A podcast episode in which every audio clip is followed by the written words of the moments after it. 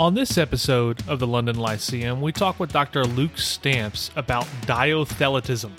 We cover topics like just what is dyothelitism? Why does it matter to the Christian faith and to even normal discipleship? What are some benefits or potential costs to affirming this doctrine? Uh, if you have any thoughts about the episode in general, or ideas or requests for the show, uh, hit us up on Twitter, Facebook, Instagram, or email us at contact at thelondonlyceum.com or go check us out online at thelondonlyceum.com. Now, for the only analytic, Baptist, and confessional podcast on the planet, we think this one's going to get you thinking.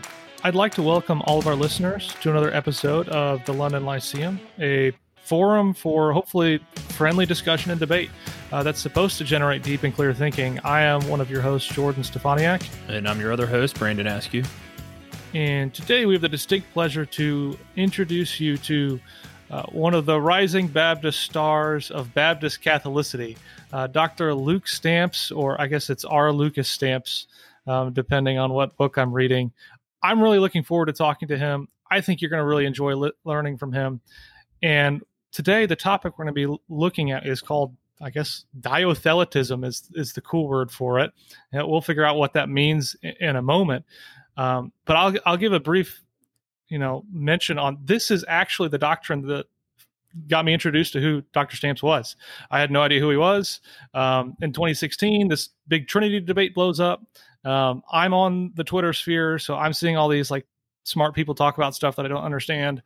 And I end up finding Dr. Stamps' dissertation, reading it, and it was super edifying and very, very, very helpful. Um, so since then, I've really enjoyed following his work and especially the he's got a book that he's edited with Matt Emerson on Baptist Catholicity, which I'm a huge proponent of. I think that's needed in Baptist life. Uh, so, all that to say, I really like what Dr. Stamps is doing. A lot of stuff he, he's talked about, and I'm really interested to talk to him about this topic. So, Dr. Stamps, I'm going to imagine 75% of our listeners know who you are. The other 25% have never heard of you. So maybe give us a little bit of background about just who you are and then what made you interested in this topic. Because, you know, when I was in seminary, uh, even after I graduated, I had never heard of this terminology. I, and I apparently maybe I just fell asleep in systematic theology, and that's on me. So, uh, why did you get interested in this? Yeah, well, thanks, thanks guys for having me on. Um, happy to talk about this topic and anything else you'd like. Um, so I'm uh, just to kind of tell you a little bit about myself. I, am um, assistant or associate professor of, of Christian theology at Anderson University in in South Carolina. Uh, there is another Anderson in Indiana that's Church of God. We're the Anderson that's SBC in uh, South Carolina.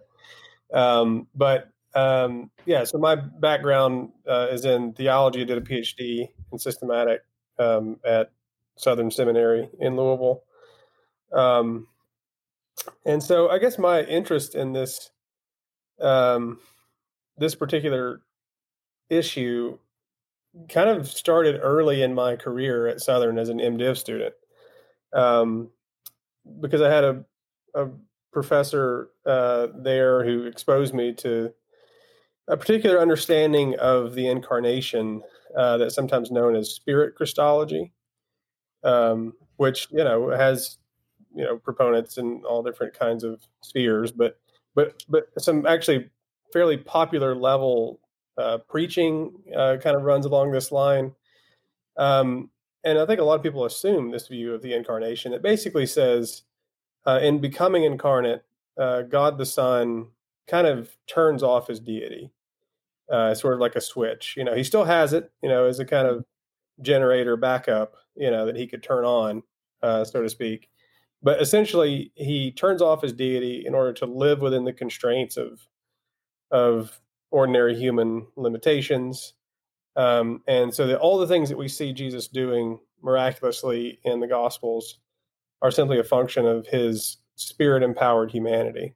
So this is this is uh, Christ, the Messiah, the the the human Redeemer, uh, who is in, in dependence upon the Father in the power of the Spirit, uh, doing these these miraculous things.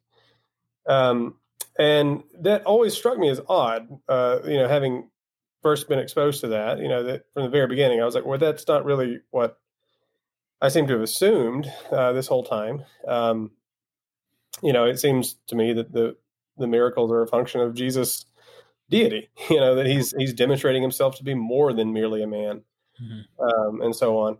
Uh, but as I sort of unraveled this particular um, issue, it, it, became apparent that part of uh, the argument um, behind this idea of, of Jesus kind of living within the constraints of spirit empowered humanity is that the the um, the volitional capacity of of his person, his will, um, is is singular. He only has one will. That to be a person is to have a will. If he's one person, he only has one will. Um, and so this is you know, kind of the only thing that, that we can conclude if he's a singular, singular person, he has to have only one will.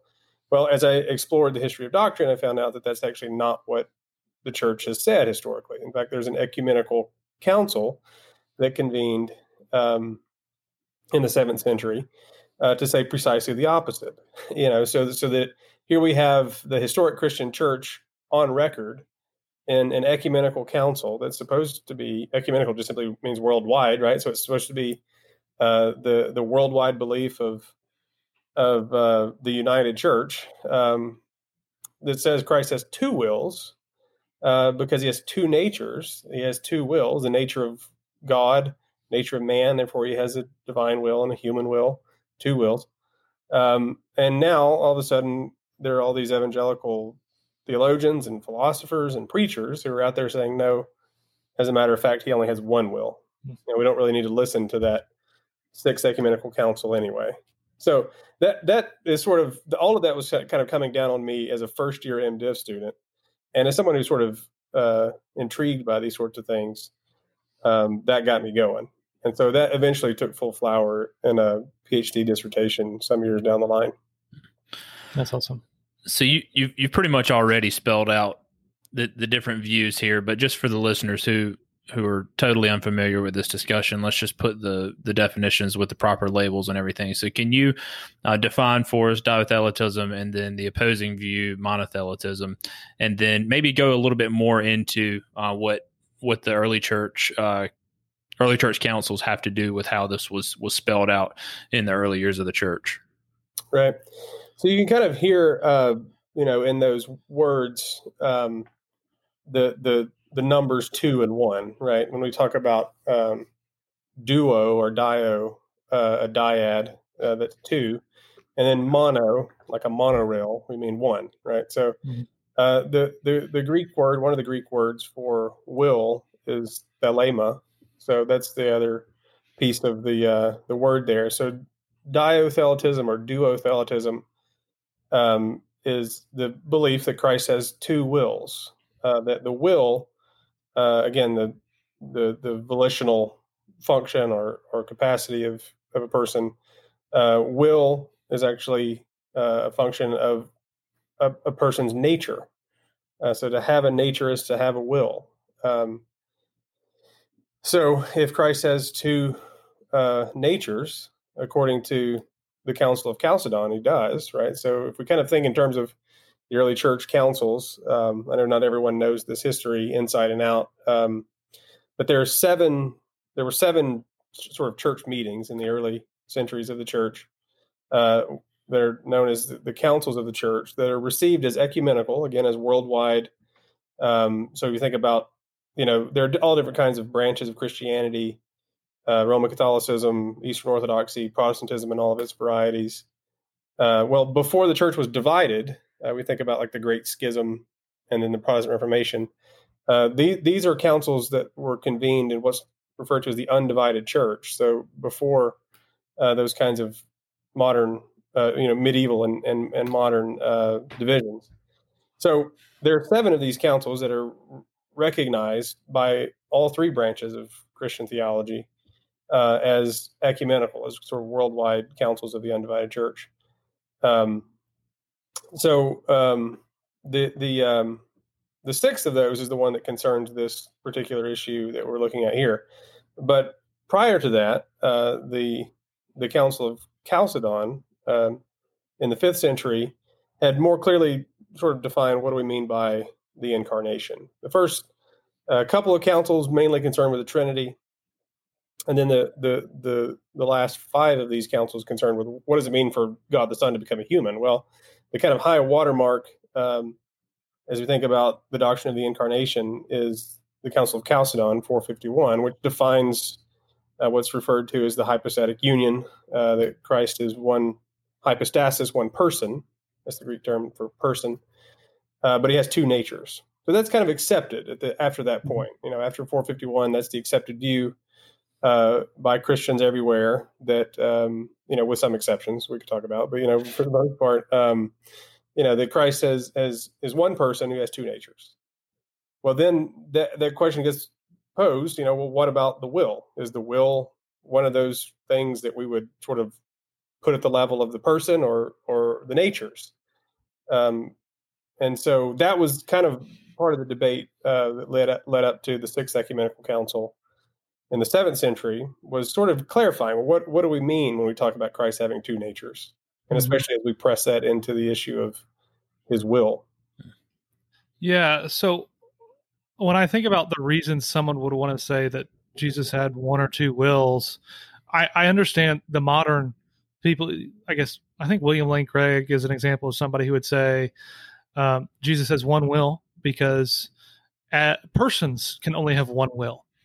I, I think that I mean it makes sense that that's the idea going behind it, but it seems to me anyway that if we're dealing with a divine person, maybe there's a new, unique thing going on here um, that he could have two wills. So, are there more reasons than just saying, well, person equals one will that would motivate me to say I want to say Jesus has one will, or are there mo- other motivations that are going on going on there?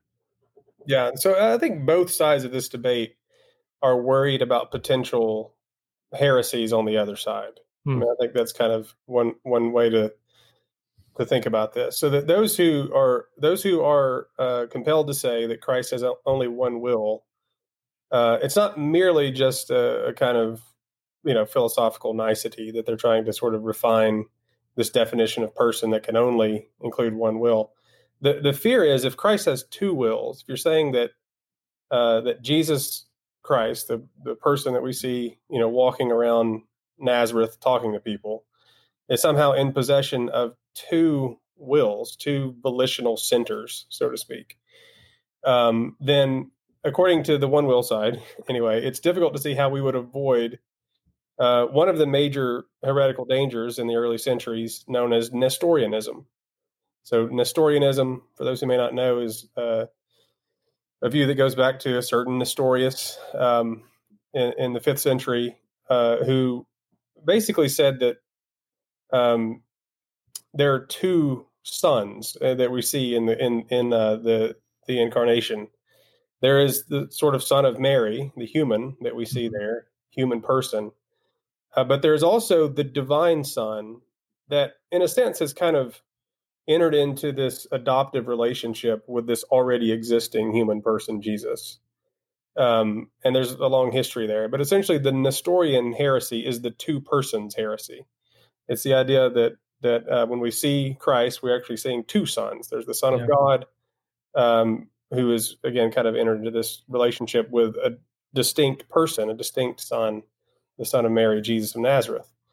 Uh, and the church recognized through Cyril of Alexandria and others in the fifth century that that was a mistake, right? It's a mistake to think about Christ as being two persons because that would divide him, uh, and and we actually need him for the for the sake of redemption. We needed to need him to be united right, as the one God man who accomplishes salvation on our behalf.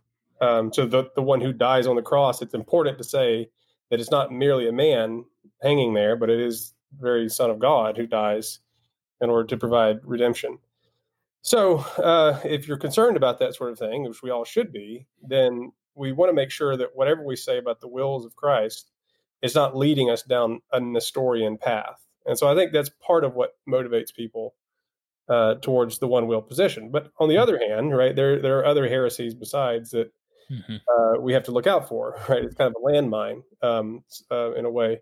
So those of us who hold to the historic position of two wills would say, you know, if, if Christ has only one will, then we're in danger of another set of heresies, um, namely, one of which is Apollinarianism. Uh, which uh, again, sorry, this is sort of heresy 101 here, but um, you know, Apollinarianism is the view that actually goes back to the fourth century um, uh, by a certain Apollinaris, um, who who basically said, well, in the incarnation, uh, God the Son only assumes a human body. He doesn't he doesn't take to himself a distinct human soul because he already is a person. Uh, he sort of already has the the the potential to be a human soul, and so he simply assumes a human body, and it's the person of the Son who, in a sense, takes the place of the human soul.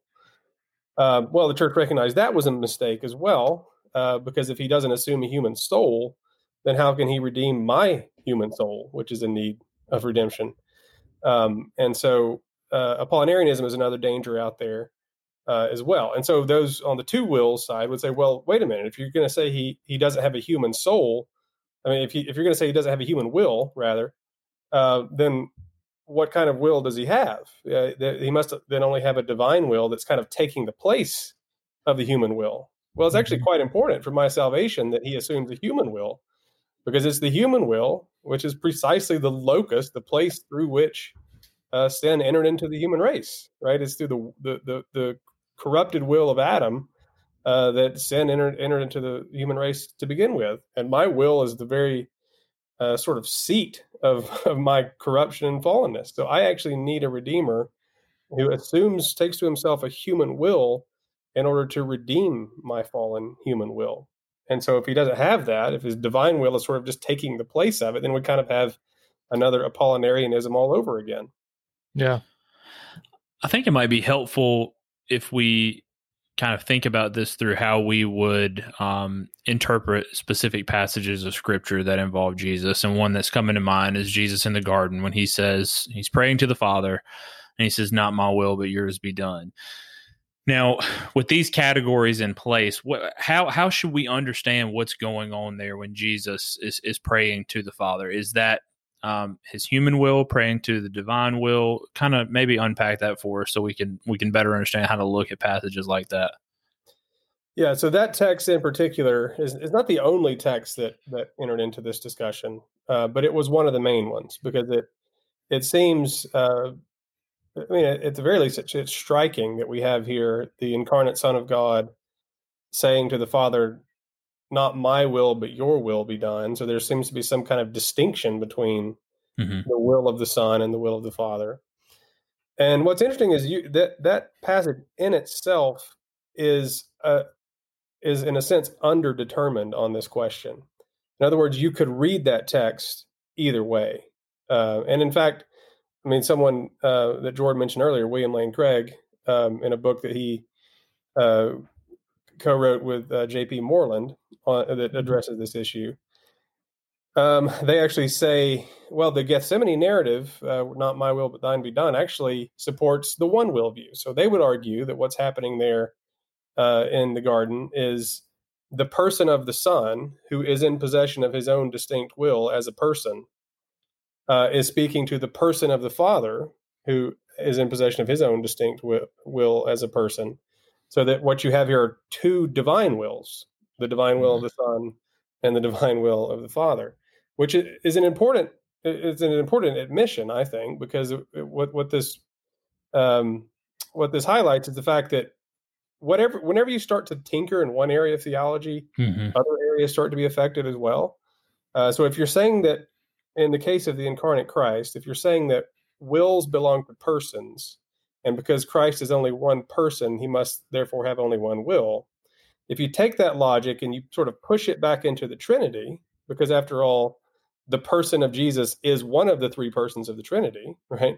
Uh, then you start thinking about the Trinity. Well, the Trinity, so we affirm the Trinity is three persons, right? One divine nature, but there are three persons who subsist in the one divine nature.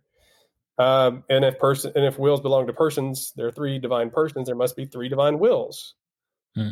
So you get you you get a kind of what's sometimes referred to as a social view of the Trinity, where the distinct persons of the Trinity are seen as distinct centers of consciousness and will.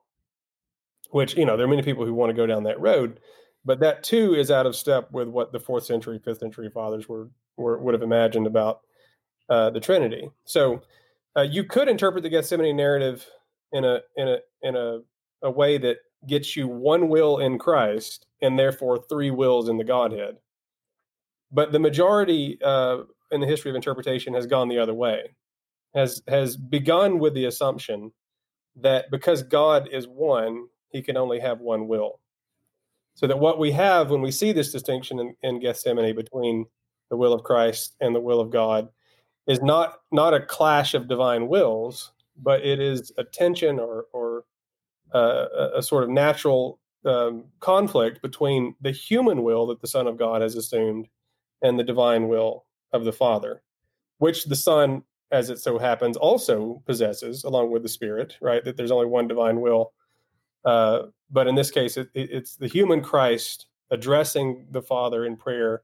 So that's where you get the distinction of wills. Hmm.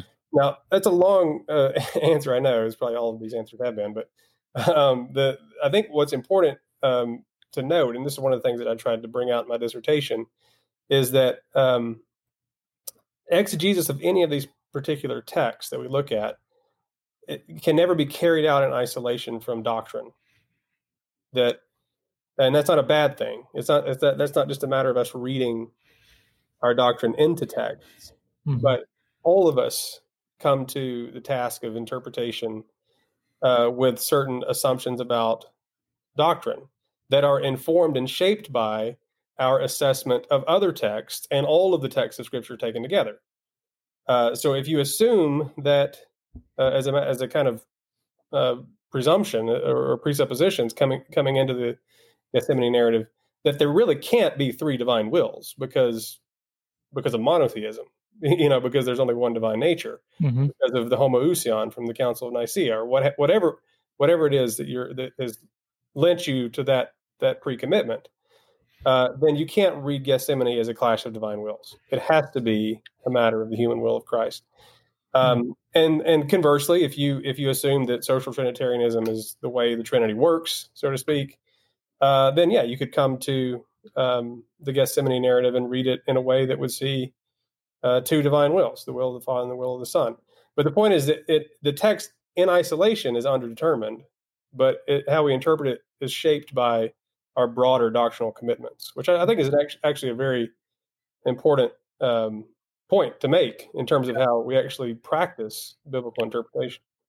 So I don't think I had ever put that connection together that that to to be a proponent of of monothelitism, you, are pretty much bound to social Trinitarianism. Get, and so historically, has that been the? I know you're saying if you're going to be consistent in your theology, that has to be the case. But like, is there any example of someone who wants to try to still hold to one will um, in in God's essence, but then also just one will for Christ? I mean, that seems like a diff- given everything you just explained, that seems like a really difficult task. But is there um, has it fallen that neatly, like that? You know, all social Trinitarians are are proponents of monothelitism, and um, you know all who hold to a more I want to say traditional, but I guess that's not the right Western, maybe I don't know uh, view of the Trinity. Uh, see the the two wills in Christ. Um. Yeah, I mean, I think I, I as far as I know, um, all those who hold to a one will Christology would hold to something like a social view of the Trinity, whether or not they would claim that label or not. Mm-hmm. Um, now, if I were to run the experiment the other way and ask, could you could you be uh, a Latin Trinitarian or whatever, and, and, hold to only one divine will, and still hold to um, a, um, a one-willed Christ? Um, I don't, I don't know how I don't know how to make that work. But I guess it, that, yeah, because that just collapses into him not having. Yeah, I don't know that. Yeah, that wouldn't yeah. work either. Okay. Yeah.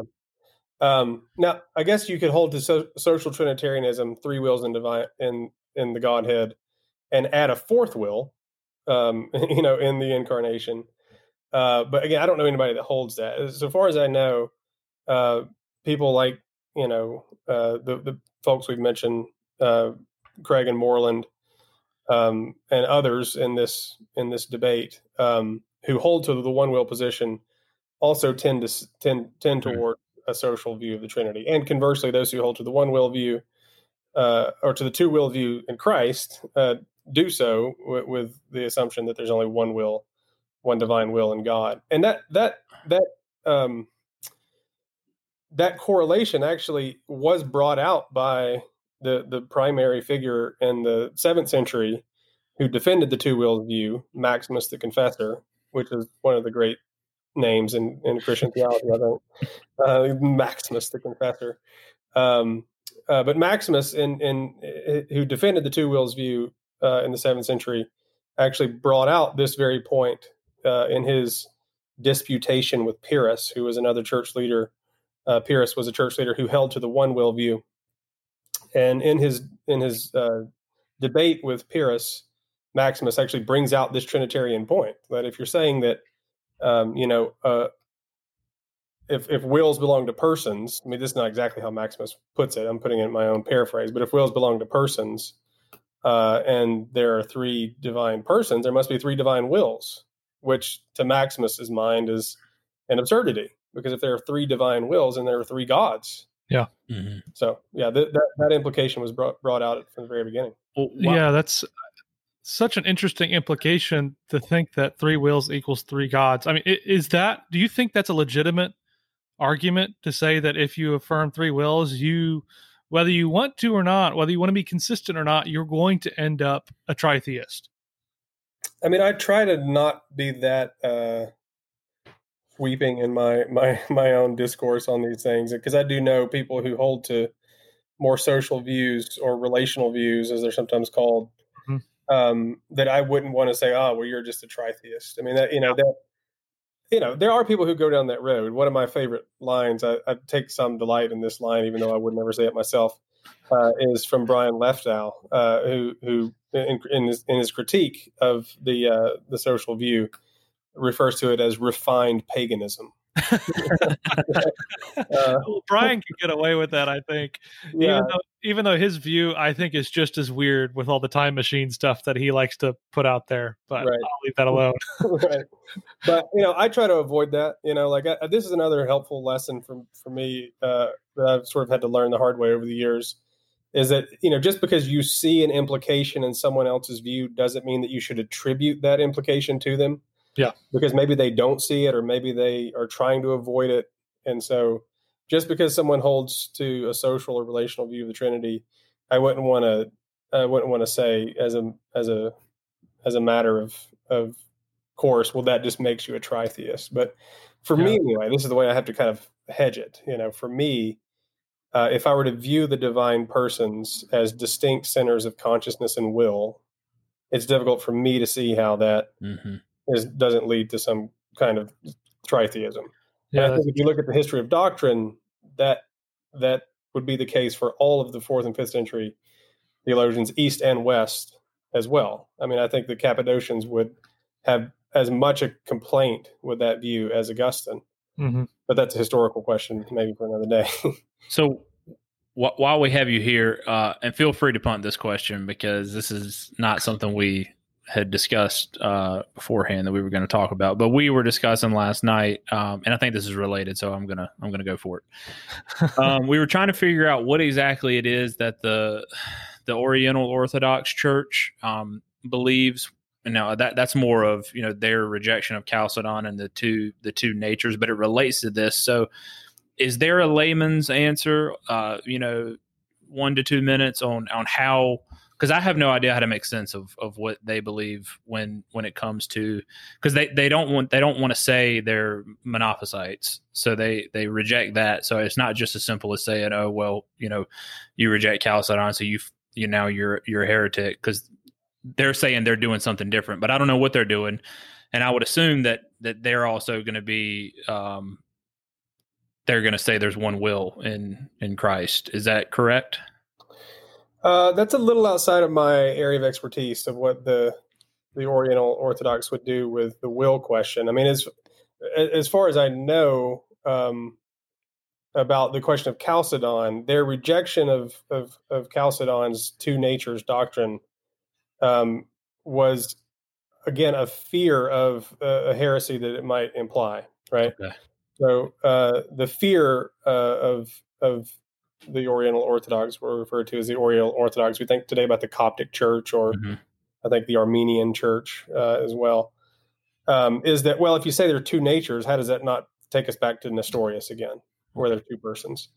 Um, and as far as I know, uh, things that I've sort of read in the news, that there have been some attempts at at reconciliation between the Eastern Orthodox churches who would affirm Chalcedon and would affirm the other ecumenical councils and the Oriental Orthodox, and also with the Roman Church and the Oriental Orthodox. So, it, it this may be a case of uh, you know a, of a sixteen hundred year misunderstanding, you know, okay. but uh, but you know that's a little outside my area of expertise. Okay, so. Yeah. Go ahead, Jordan. Uh, yeah, I was just going to turn it to something that I do think is more in your in your wheelhouse, uh, and that's your take on Tom Morris's two minds view. So, I think both me and Brandon have a soft spot for Tom Morris because he was one of the first. Um, I guess his book, The Logic of God Incarnate, was one of the first real Christological books, at least for me, uh, I read that was trying to defend a robust creedalism in some sense, defend the coherence of it. Now, I do remember reading your dissertation. You give somewhat of a critique of him. Uh, I don't remember all the specifics of it. So, and I think a lot of our listeners would probably be interested in thinking through what does Tom Morris say and what are the potential problems with it? How does it not fit what is traditionally understood as dyothelitism? Yeah, that's a great question because I, I really appreciated that book too when I first read it and still do in many mm-hmm. ways because he's you know he's trying to um, he's trying to carve out a, a model of the Trinity that avoids um, the the kenotic view. That's a yeah. that's a term that I didn't bring up earlier, but the the view I described earlier as spirit Christology is a version of kenotic Christology. It comes from the the, the Greek word kenosin from um, from uh, Philippians two, where Paul says that uh, Christ emptied himself, taking the form of a servant, etc. So kenotic Christology is this idea that that in becoming a human, the Son sort of empties himself of his deity in in some sense. He either mm literally surrenders certain attributes, or he at least turns them off um, in order to live within the constraints of a human, you know, ordinary human life. Um, and so, what Morris is trying to do is to say, well, that that's a model that may be coherent, uh, but it's actually you know out of step with the tradition in, in, in a lot of ways. And uh, can we develop another model that will account for uh, the complexities of, of, of a two natured person without going down that road? And so the, yeah. he develops this idea of the two minds model that says, well, what if we say, you know, again, kind of mind is a part of the nature. Yeah. Uh, and if he has two natures, he has two minds. There's the mind of God that the, the son has access to along with the, the Father and Spirit. But then he he takes to himself a, a human mind, a human consciousness that um, that stands in an asymmetrical relation to that divine mind. So the, the divine mind knows everything that's in the human mind, but the human mind doesn't know every, necessarily everything that's that that the divine mind has access to. Um, so that that I, so far so good. I feel like this is this is consistent with what um, say Gregory of Nazianzus was saying in a different in different verbiage in the fourth yeah. century. Um, now, the the critique that I make of Morris um, in the dissertation is is is is is tied more to his um, understanding of what the metaphysics of incarnation are in the first place. Um, and I don't know how deep into the weeds you, you want to get on this, but there are kind of two two major approaches on this on the uh, the question of well, what kind of nature does does Christ assume in the incarnation? Mm-hmm. Is it a concrete particular? So, like to to assume a human nature is to assume a concrete human soul, mind, body, uh, to, to so that human nature is seen as a concrete particular, or in assuming human nature, um, especially if, as we think about assuming a human soul. Uh, I'm not sure what a what an abstract human body would look like. I mean, his, the body he assumes is concrete, uh, but the soul that he assumes, or, or, you know, the the mind, is seen more in terms of an abstract set of properties. Uh, right. So, um, someone like Thomas Aquinas are, is going to be much more comfortable saying that the soul that Christ assumes is a concrete particular. So, he he assumes a man in a sense, right? A distinct mind body unity, um, without assuming a human person. The person of the Son is the one who uh, gives personhood to that that human nature, that concrete human nature that that he assumes. Uh, but someone like Morris and others in the contemporary literature um, say no, it's not so much a concrete particular, but it's just sort of the abstract set of properties that constitutes what it means to be a human that he assumes. So, um, because of that difference in, you know, his understanding of of the human nature that Christ assumes, um, it turns out uh, if, if you sort of pull the threads a bit on on Morris's view, that it, his view may not fit as comfortably with the idea that Christ has two wills. He might have two minds in the sense of two abstract sets of mental properties, but the will, the volitional faculty, is still sort of residing in the person of the Son. So that's the Son who decides how much of the the contents of the divine mind get fed into the human mind, so that in the end he has a two minds view, but not a two wills view. Hmm. That, hmm. That's the argument that that's interesting. More time to unpack, but that's uh, that's where I go with that. Hmm. So, go ahead, Brandon. Well, I was just going to try to uh, bring it bring it down to the local church level yeah. um, before we wrap up because some people may be listening and they think, okay, well, you know, we don't want to, you know, stumble into this heresy or that heresy, but maybe you know that doesn't matter them to them on you know Sunday morning. But so, what is the what is the relevance of all this to our life in the local church? Maybe specifically what is the relevance of this to for pastors and how how we preach um, and how we preach do you know doctrinally and how we preach passages like the um, the one in the garden um, that we discussed earlier um, and maybe even discipleship. So what's what's the local church relevance here? Yeah i mean i think part part of the answer goes back to biblical interpretation the point i was making earlier that um, you know when we come to a text like the gethsemane narrative uh, it's not as simple as just sort of isolating a particular text and kind of crunching the numbers to figure out, you know, like what the right answer is. But you're actually bringing with you commitments that are based on your reading of other texts of Scripture um, and how you put those together in Christian doctrine that is informing how you read that particular passage. So, uh, so at the very least, this this is going to affect how preachers and teachers and other lay people are reading scriptures, how they're interpreting them and teaching them.